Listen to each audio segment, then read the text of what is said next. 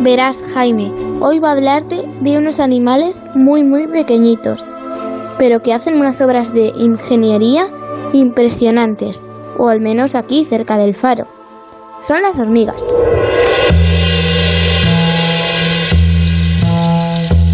Y además siguen siendo en parte un misterio. Cómo se organizan, cómo trabajan.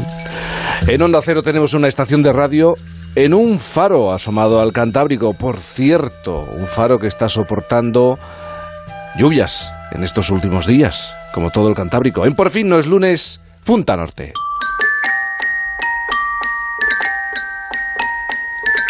Y siempre Punta Norte, ¿con quién? Con Javier Cancho. Javier, buenos días. ¿Cómo estás, Jaime? Buenos días a todos. Buenos días. Bien de lluvia en los últimos días en el Cantábrico, ¿no? Sí, sí, sí. Ya sabes que la primavera tiene un poco de verano y un poco de invierno y nos está pillando fase invernal ahora mismo.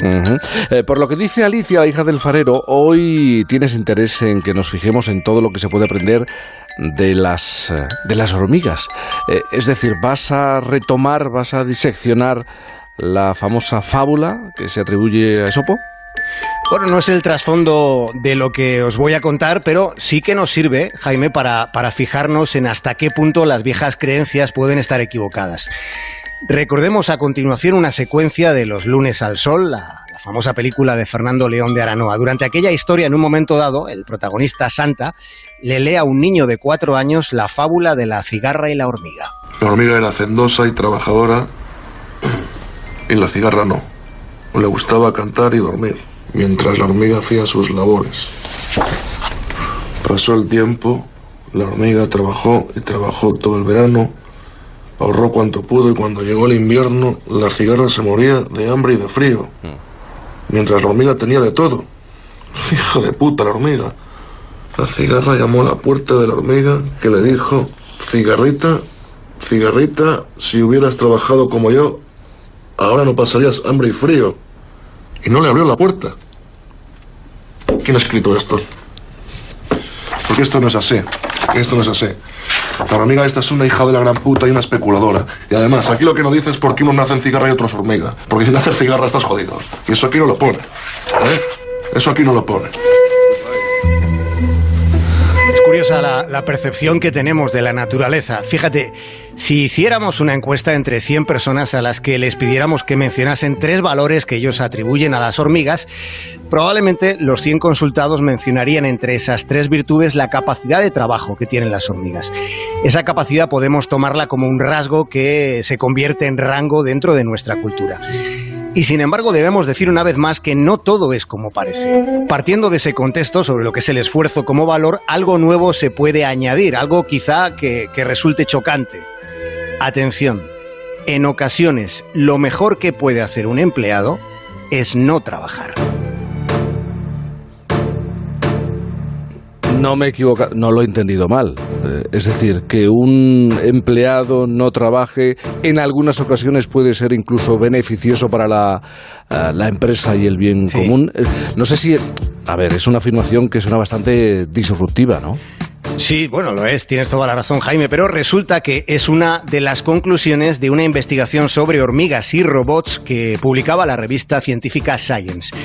La clave para comprenderlo está en el espacio. Pensemos en que es objetivamente mejor que el centro de trabajo esté despejado a que esté saturado con muchos empleados, bueno, tratando de, de trabajar. Pensemos en algo que nos ocurre. Los seres humanos tendemos a atascarnos.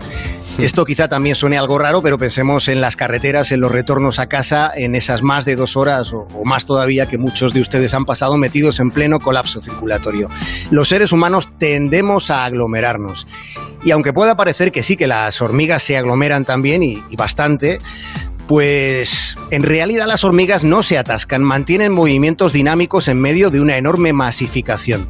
Y esa peculiar habilidad está siendo estudiada por expertos en física y robótica del Instituto Tecnológico de Georgia. Allí un equipo de investigación lleva ocho años estudiando el comportamiento de las hormigas rojas. Se quiere entender cómo cooperan en la construcción de sus famosos túneles. Se quiere desentrañar su enorme capacidad para manejarse en medio de un aparente caos. E insisto en, que el caos solo es aparente, porque todo ese proceso de las hormigas de fuego construyendo túneles funciona con una fluidez fascinante. Entonces, comprender sus mecanismos, es decir, cómo trabajan, cómo no se atascan las hormigas, podría ser muy útil para el diseño, por ejemplo, de los robots. Eh, eso sí, entiendo que han estado investigando, pero claro, yo veo un determinado problema. Eh, ¿Cómo se hace? ¿Cómo se realiza esta investigación? ¿Cómo se lleva a cabo? Eh, ¿Cómo se investiga el trabajo de las hormigas horadando túneles? Pues mira, los investigadores del Tecnológico de Georgia, Jaime, se pusieron a, pintar hormigas. ¿eh? Les pintaron el abdomen con marcadores y las monitorearon para detectar cuántas de ellas aparecían en el túnel que tan afanosamente estaban construyendo. Y así fue como se percataron de que cerca del 30% de las hormigas hacían el 70% del trabajo el 30% iba más al túnel, iba con frecuencia y eran hormigas que excavaban más que el resto. Aunque tener esa evidencia, claro, no resolvía la gran cuestión. Lo que los investigadores trataban de conseguir era una relación entre el comportamiento de las hormigas rojas y las leyes de la física. Claro, yo no sé si podemos aplicar a las hormigas eh, algo del comportamiento humano. Es decir, eh, ¿se puede saber si unas hormigas son más trabajadoras que otras? Si unas hormigas tienen más capacidad o una capacidad más específica para hacer lo que estaban haciendo, que era cavar un túnel? Claro, esa, Jaime, es la pregunta clave y los científicos también se la hicieron y por eso eh, se las tenía identificadas. Se procedió a retirar, para ver qué pasaba, a retirar a las excavadoras más activas. Esas que eran más activas fueron retiradas del grupo. ¿Y qué pasó? Pues sucedió que las que habían estado menos activas se activaron. Esa reacción mm. parecía ser, por tanto, una señal clara de que el fin último era lo que importaba, es decir, la excavación del túnel prosiguió y al mismo ritmo que con las hormigas más activas. De modo que la distribución en la carga de trabajo parecía que tenía que ver con la propia dinámica de la excavación y no con la actitud de algunas hormigas excavadoras. La investigación llegó a la conclusión de que las hormigas tenían claro que había un beneficio común funcional y esa funcionalidad estaba en la aparente desigualdad en la carga laboral, porque sin ella simplemente no se habría podido excavar ese túnel. Claro, no se habría podido excavar porque habría un atasco. Exacto, y ahí es donde eh, estaban buscando los investigadores que sospechaban que tenían esa capacidad magnífica para evitar el, atasco. Claro, lo decías hace un instante, tendemos a pensar que el resto de seres vivos pues tienen los mismos prejuicios que nosotros. Pero las hormigas de las que estamos hablando no piensan en qué dirán de ellas si en un momento dado pues no están trabajando porque las hormigas funcionan en todo momento con el horizonte de cómo hacer mejor el túnel que están haciendo. Y en esa idea maravillosa de evitar los atascos se trabaja en inteligencia artificial y robótica. De modo que el siguiente paso en el tecnológico de Georgia fue construir unos robots que a continuación metieron en algo parecido a lo que sería una inmensa piscina de bolas para niños. Todos la, la, podemos imaginar. Se trataba de descubrir cómo un enjambre de robots podía afrontar las tareas que habían asignado en escenarios abarrotados, donde podían colisionar entre ellos, entorpeciendo así su capacidad de manejarse en esa piscina de bolas. Los investigadores comprobaron que si aplicaban el sistema de, del ansia por trabajar, ¿eh?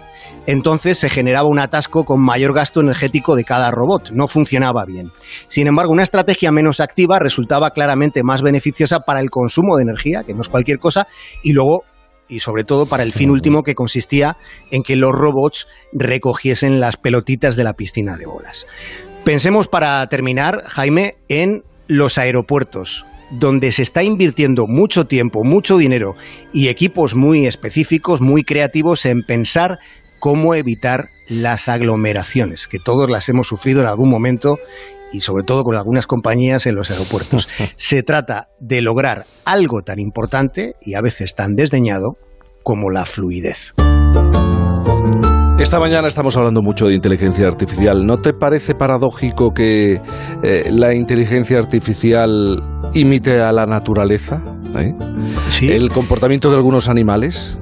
Sí, es muy, muy, muy paradójico y además, fíjate, eh, lo contamos alguna vez, la rueda tardó tanto en, en inventarse, porque relativamente se tardó mucho tiempo en, descubrir ese, ese, gran hallazgo, esa gran mejora, porque en la naturaleza no había algo semejante. Es decir, que llevamos haciendo lo mismo desde el origen de los tiempos. Hoy hemos hablado de hormigas y inmediatamente se me va a la mente a, la organización también de las abejas. Llevan décadas estudiando el comportamiento de estos animales, de, de hormigas y de abejas. Eh, en este, con este tiempo de lluvia, pocas abejas vamos a ver, alguna que otra hormiga Disfruta de este domingo, sí, de primavera, como tiene que ser. Lluvia, sol, viento, agua. Eh, Javier Cancho, como siempre, un abrazo muy grande. Enorme, Jaime, un abrazo para todos.